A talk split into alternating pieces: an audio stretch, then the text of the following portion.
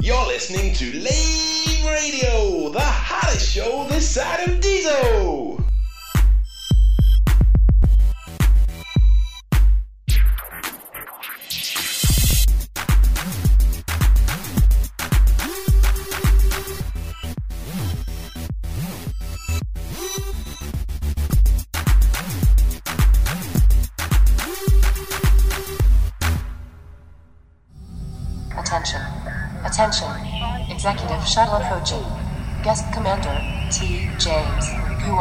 For docking. Chief of Operations to the Engineering Lounge. Chief of Operations to the Engineering Lounge. Welcome to another writer's interview for Lave Radio, and joining me today is T. James. Welcome. Thank you, John. And uh, you're going to talk to us today about your book, which is Out of Darkness. First of all, can you give us a bit of background about yourself? I'm fairly mature, now in my 40s. I've been to two universities, uh, done a degree in occupational therapy and mixed science, and I have a lovely boy who's six at the moment, who keeps me on my toes along with my wife, and I'm living in South Yorkshire in the UK. To be fair, you don't sound old, so um, you know you, you, must be doing quite well. It's good to know the wrinkles haven't got into my voice. So yeah. So my, um, my, hair, my, hairline, unfortunately, is retreating at a fair rate of knots. Oh, mate, I'm with you on that one. So um, earliest Elite memories. I mean, what was the first Elite game you played? I played the original BBC Model B version uh, back in uh, I think it was 1982, 83. It was released. Um, so we had, I think it was 16 spaceships, all wireframe, black and white graphics, and the four-color ship HUD display at the bottom. There was nothing else like it at the time. So that's that's how I first came into the Elite Dangerous universe. Okay. Did you play any of the other games? Did you play Frontier at all? I looked at them. I did play them a bit. I found when I loaded Frontier on, it was very full of bugs. I gave it a, I gave it a try for several weeks, and I missed two things. One was the reliability of the original game. Even though I could load it off a tape player from the Model B, it was still more reliable than the PC version that loaded off a disc. And I missed also the flight dynamics from the original game. It was fun to fly the original ships. I liked Frontier. I liked the exploration. I liked the sense of the expansive universe, the fact you could go anywhere, and obviously the graphics were quite a jump from the original BBC version. But I didn't get on with the fact that every time I activated my docking computer, I slammed into the side of a planet. And, uh, you know, after you've spent sort of half an hour battling your way through pirates with a, a valuable cargo, to see your game kind of just dumped out without being able to save was it pretty much killed the enjoyment after a few weeks, unfortunately. Oh yeah, it was pretty buggy first encounters, wasn't it? So, I mean, have you played any other space sim games? You know, have you been on the hunt for something to kind of rekindle that kind of emotion that Elite gave you?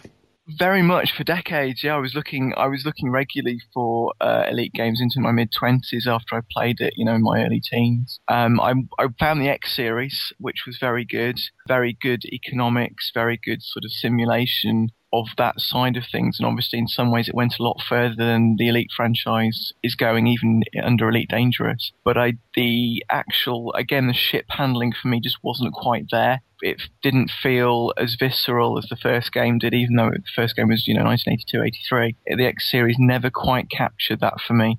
I've always been on the lookout for uh, a replacement to Elite, but never found it. There was one game where the flight dynamics were as good, but unfortunately I can't remember what it was called. It came out uh, late 80s, I think, and I got it on a, one of these budget game sites. Played it about three or four years ago, and the flight dynamics of that were superb, but there was no trading in it. There was no uh, background or expansive universe which the Elite had. So I've never found a whole Elite package rolled into one game, which uh, so I'm still looking for that. I'm very much hoping Elite Dangerous is going to be what I've been looking for all these years.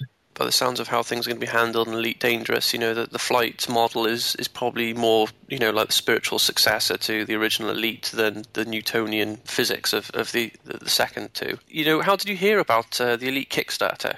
I'd pretty much given up looking, I have to be honest. I know some of the die-hard fans may sort of want to crucify me for that, but by, you know, sort of, we, we'd gone in past the year 2000 and 2010 and still there was no sign of anything. I'd been watching the sort of off and on the Elite for web page. Oh yes, it's going to be released this year, and then this year, and then it never came. So I'd pretty much given up looking, and it was my brother who actually found it on the Kickstarter and said, "Have you seen this? You know, they're bringing out, you know, Elite Four. It's coming out. They're they're actually doing it." And so I checked out the Kickstarter and was uh, was very pleased to see, you know, it was still the original team. It was David Braben and the Frontier guys, and they were actually giving it a serious go, and this thing could actually become a reality. So suddenly I found my boyish enthusiasm kind of bouncing back again, and I, you know, I, I pledged pretty much straight away then as I, you know, I kept coming back to the, the Kickstarter to see, and I think it was my brother again, he said, have you seen the pledge reward? There's one up for a writer's pack. Because he obviously, he knew I was sort of uh, into the writing side of things. And I looked at it, and then I looked at the cost, and then my jaw hit the floor, and I thought, I just can't do that. You know, it's just, there's no way that's going to happen. Um, and then obviously, as pretty much every other writer has said, Drew Wagar came into the mix, and um, despite getting some negative press from around the web, uh, had the courage to go for a, a, Kickstarter to fund a Kickstarter, and from there the rest is history. You know, I followed his for a bit, and um, my my main feeling was that was he was you know he was he was putting together such a good package. You know he was he did very well on the PR side of things with all the videos and the, the podcasts and the, the blog posts and everything else. You know he looked his came together really quickly. But the question was you know would people fund a second writer or a third writer who had the same idea? Because I, I thought well if he can do it then maybe I can give it a try too. But while I was putting together my Kickstarter I think another two writers came on board, you know, in, in that short space of time. So that was the question, you know, would the elite community get behind more than more than just Drew um, and fund, you know, people? And uh, they generously they did. So here we are. Yeah, I mean that must have been a bit scary for you seeing other writers coming on board, and then you thought, you know, did you worry that you wouldn't make it, or that you were maybe a bit too late to the scene?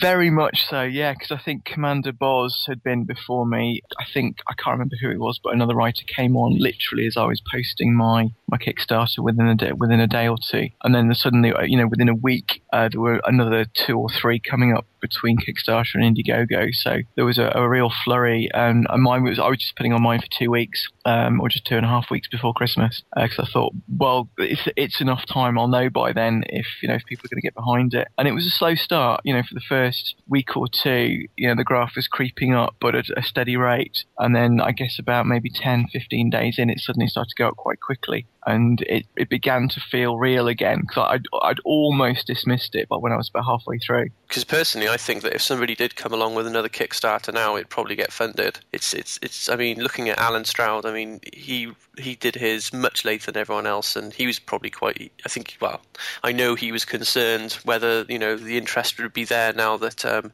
Elite Dangerous had already been funded and everyone had gone away. But to be fair, uh, you know, they picked up, and I think that if someone had the right idea now, they could probably get it done. So, you know, what was your experience of the actual Elite Dangerous Kickstarter? I mean, how it worked out for that would ultimately affect you. I mean, given that if Elite Dangerous didn't get funded, then you, would have had to have cancelled your project, I guess. Well, the writers' packs were still going to be issued by Frontier, so although the game wouldn't have been published, we would still have had the rights to publish an Elite book. And I'd thought that through as the project started because it was a risk, and I decided that I was going to go ahead anyway and write the book, even if the game hadn't been published.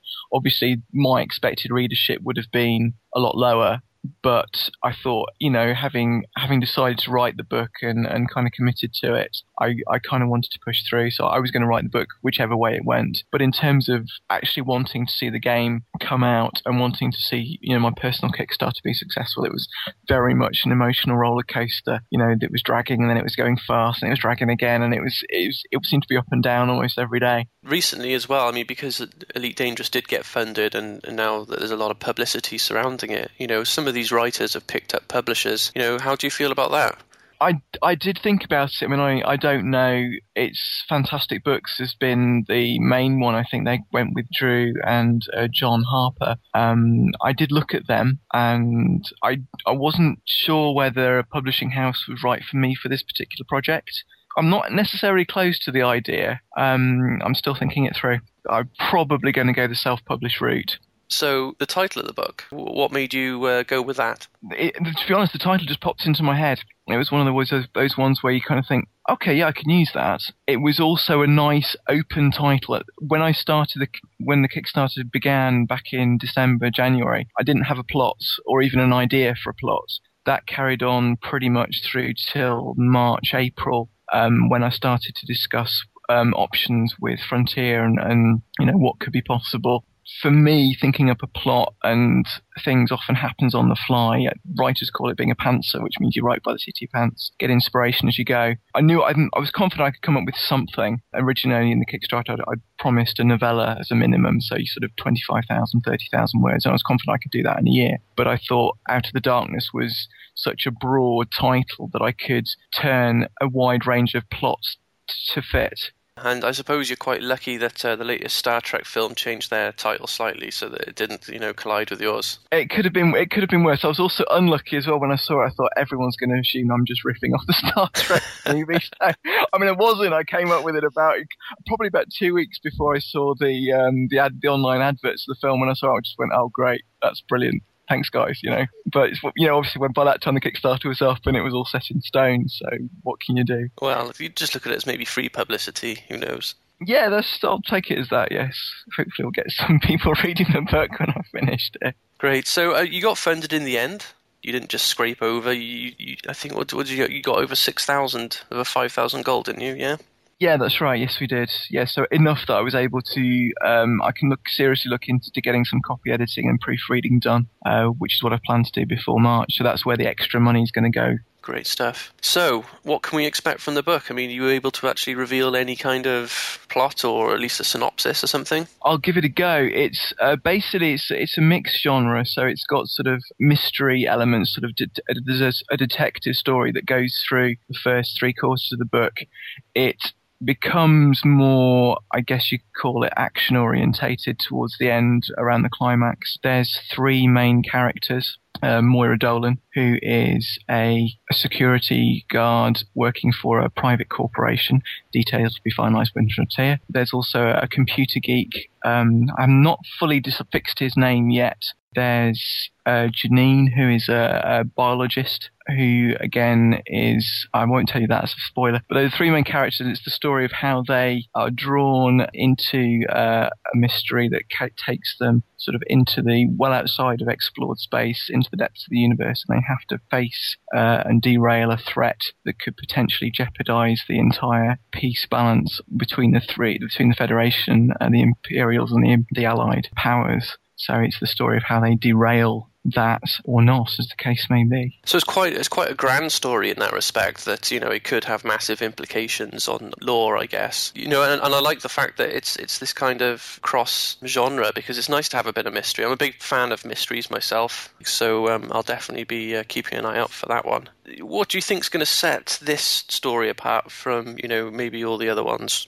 I mean, it's very difficult to tell exactly because I've not read any proofs of um, John's or Drew's or Allen's, or but from what I'm what I'm kind of uh, divining between the blog posts, it's I suppose mine's a partnering of a very narrow focus between the triad of the three main characters and watching them sort of bumbling their way through to the ending, combining that with a sort of an, an epic sort of backdrop is what I what I wanted to write. How that much that reflects the tone of the others, I don't know. In some ways, I mean, I've already put on my blog that my story involves the the Thargoids, so that's that's a differentiator. The other stories, as far as I can tell, have set their characters, their settings very much within human space. Um, and the interplays between the different factions. That's especially true of Allen's and Drew's. John's, I'm a little bit less sure of. He's mentioned he's got a mysterious Thargoid base. I think he put on one of his blog posts. So exactly what his entails, I'm not quite sure. But the, I think it's more of a difference in emphasis than anything else. I wanted to write something that wasn't just going to be a guy in a Cobra Mark III spaceship trading and battling pirates because I know that's going to be done and done very well by some of the other writers. So I wanted a twist and I can't say too much, but the Robert Holdstock book was the was the springboard for that. Uh, I found something in there that I thought I can use, and that's I saw Chase Frontier with the idea. Um, they shot, I think it was two or three of them down before I they I found something that they would be happy for me to write about. That's been the main difficulty writing the book. It's because I wanted to do something epic. I wanted to do something where the stakes were high and could potentially affect not just one planet or one system system, but the whole of human space. That obviously that puts me in conflict with an ongoing game universe where those are the things that Frontier want to fill in over the next six months, 12 months, 18 months. So we had to try and find a niche that I could write in that would give me that feel, that, you know, that kind of encompassing feel but not tread on Frontier's toes too much. So that's why I was a little slower starting writing my earlier drafts than, say, Drew or John were. You're on the final furlong now. You've finished your first draft, haven't you? That's right. Yeah, the story's pretty much nailed down, I think. Obviously, depending on the feedback I get from um, Frontier and, and, beta readers. Oh, great! So, given that um, you know you're nearly there, Editing. barring any massive disasters, you know, looking back, were there any major sticking points that you know gave you problems apart from you know Frontier? Um, I have to say, Frontier have actually been very accommodating. I don't want to give the wrong impression. It was they were they weren't putting any blocks in place um, you know, willfully or anything. It was just kind of, if you're going to want to go there, then we've already got plans for that, so you can't. It was more that kind of thing. So we were kind of just trying to mesh creative visions. But as far as blocks from this writing the story, there were several points where I got to a scene or a turning point in the plot, and I kind of had to take a couple of days off while I let my brain, my subconscious catch up and I could sort of I could see where the story needed to go next. Um, I envy writers like Drew who plot the whole thing out and outline it and they you know they can pretty much write scene by scene and, and, and follow through the list that they've done. That must give them a sense of security to know they've got a story in place. I didn't know i had a complete story until three days ago when i actually finished the final scene so it, it made writing interesting Allen mentioned that, you know, some of the writers were trying to get together and kind of have some common elements within the different stories. You know, is that something that you've taken advantage of? I've got a, an unusual method of writing, I think, compared to some people, is I tend to write in layers. So what I've done is I've, I've written a, a very much bare minimum story, uh, you know, sort of fairly low on description, fairly low on detail. So what I will do is, is as I go back and edit, I will, I will put additional layers on the top of that foundation. And I, I hope to incorporate some details from other people's stories, but I very much look for a natural fit. You know, I won't, I won't bend a conversation to get a detail in, but if, if someone would drop it into conversation as we would, you know, like we're talking now, then obviously I will use that detail and it will, it will link in with the books and that, that will be great. So that I, w- I will, I will aim to do it where it fits naturally. And if it doesn't fit naturally, then I will, I will have to pass. So it's, some, it's something I'm looking at doing as I as I refine the dialogue and, and really get the book into a you know honed form. So, um, are you still open to backers on the project? The the funding side of it's now closed. I've got enough money to do the editing. There isn't, I don't think at this stage, the realistic prospect of getting enough for the, what was going to be the next stretch goal, which was a, a, custom cover. So I've closed it to backers for the time being, but I will be releasing the book, you know, through the usual channels. I'm planning to do a, you know, sort of a Kindle release and um, CreateSpace paperback, and I'll look at doing um, some of the other, you know, Nook and Barnes and Noble. I'll look at doing those uh, as time permits. So people will be able to get the book after it's released, but I'm I'm not open to sort of backers at this stage. Um, there's been a lot of interesting projects coming uh, off the back of things like Kickstarter and Indiegogo. Did you back any of them yourself? I did. I backed several. Um, Commander Boz, his is closed uh, by the time I started. I backed about four or five of the other writers' projects and a couple of them on Indiegogo as well. Was there any of them that you're particularly excited about? Intrigued by Drew's. He's got a again. He's gone for a fairly epic backdrop. You know, his kind of the the events around the prism system and how he's going to be using the the sort of the localized events of that to, to raise tensions between the Federation and uh, the Imperium should be quite interesting to, to see how he pulls that off. John's is intriguing because of the overlap with uh, mine and what he's doing with the Thargoid side of things, so it'll be interesting to see what he does with that particular theme in his story. Allen's is interesting because of the history um, Lave being such a pivotal place with many people having memories of that. So I'm really intrigued to see what he's going to do with that and how he's going to bring that life. Kate's is going to be interesting because she's going for what sounds more like the comedy route. I think I think she'll have a plot and a story, but she's really trying to put a, a twist on it. So hers should be good fun to read. And again, the anthology as well. You've got lots of different writers, different approaches, different stories, and a very different format, obviously because of the length. So I think all of them have got merit and um, there are other projects as well, of course, but those are the ones that have, have, have caught my attention so far. The final question, which we ask all the writers, is about uh, Elite Dangerous itself. Is there something that you've seen or something that you're looking forward to seeing in, in the game universe? My main thoughts about Elite Dangerous are just don't stuff it up. You read certain threads in the forums and you watch it on the DDF and you watch them going off and think if Frontier take it that way, they are going to lose what for me was some of the, the pivotal things that make Elite Elite and differentiated it from other games. So things like being open in where you can fly and choosing your destination and having a flight model which is just really fun to fly that, that leaves room for player skill. Uh, those would be two of the things that I would really want to see carried forward into the game. The background setting and graphics they're nailing that. That's all down. Um, it'll be the subtler things that make the game for me a reworking after 25 years of what I played when I was 12 to 13, and that's what I really, really want. So I guess you've been paying, you know, a lot of attention to the, the in-system travel and, and the instancing and that kind of stuff. Then not a lot of attention because, to be honest, writing has taken nearly all my spare time over the last five months. Uh, feeling very much March 2014 coming up quickly and wanting to kind of not drag my feet. I would have loved to have spent a lot more time on the DDF and the, the non-writers forums than I actually have. But I've been I've been dipping in and out and sort of keeping an eye on things, mostly with the topics that will affect um, how the book's going to play out. You know, sort of things like weapon development and ship development, things like that. Are you going to be involved in the alpha and the beta? I would love to spend hours in there just getting to grips with the game. I think I'm going to be spending just enough time to get the feel of the ship ships and how they fly and the weapons. I'm very much hoping that Frontier will be able to give the writers access to um, some of the developer tools. So we might be able to set up scenes and instances that we can in the books.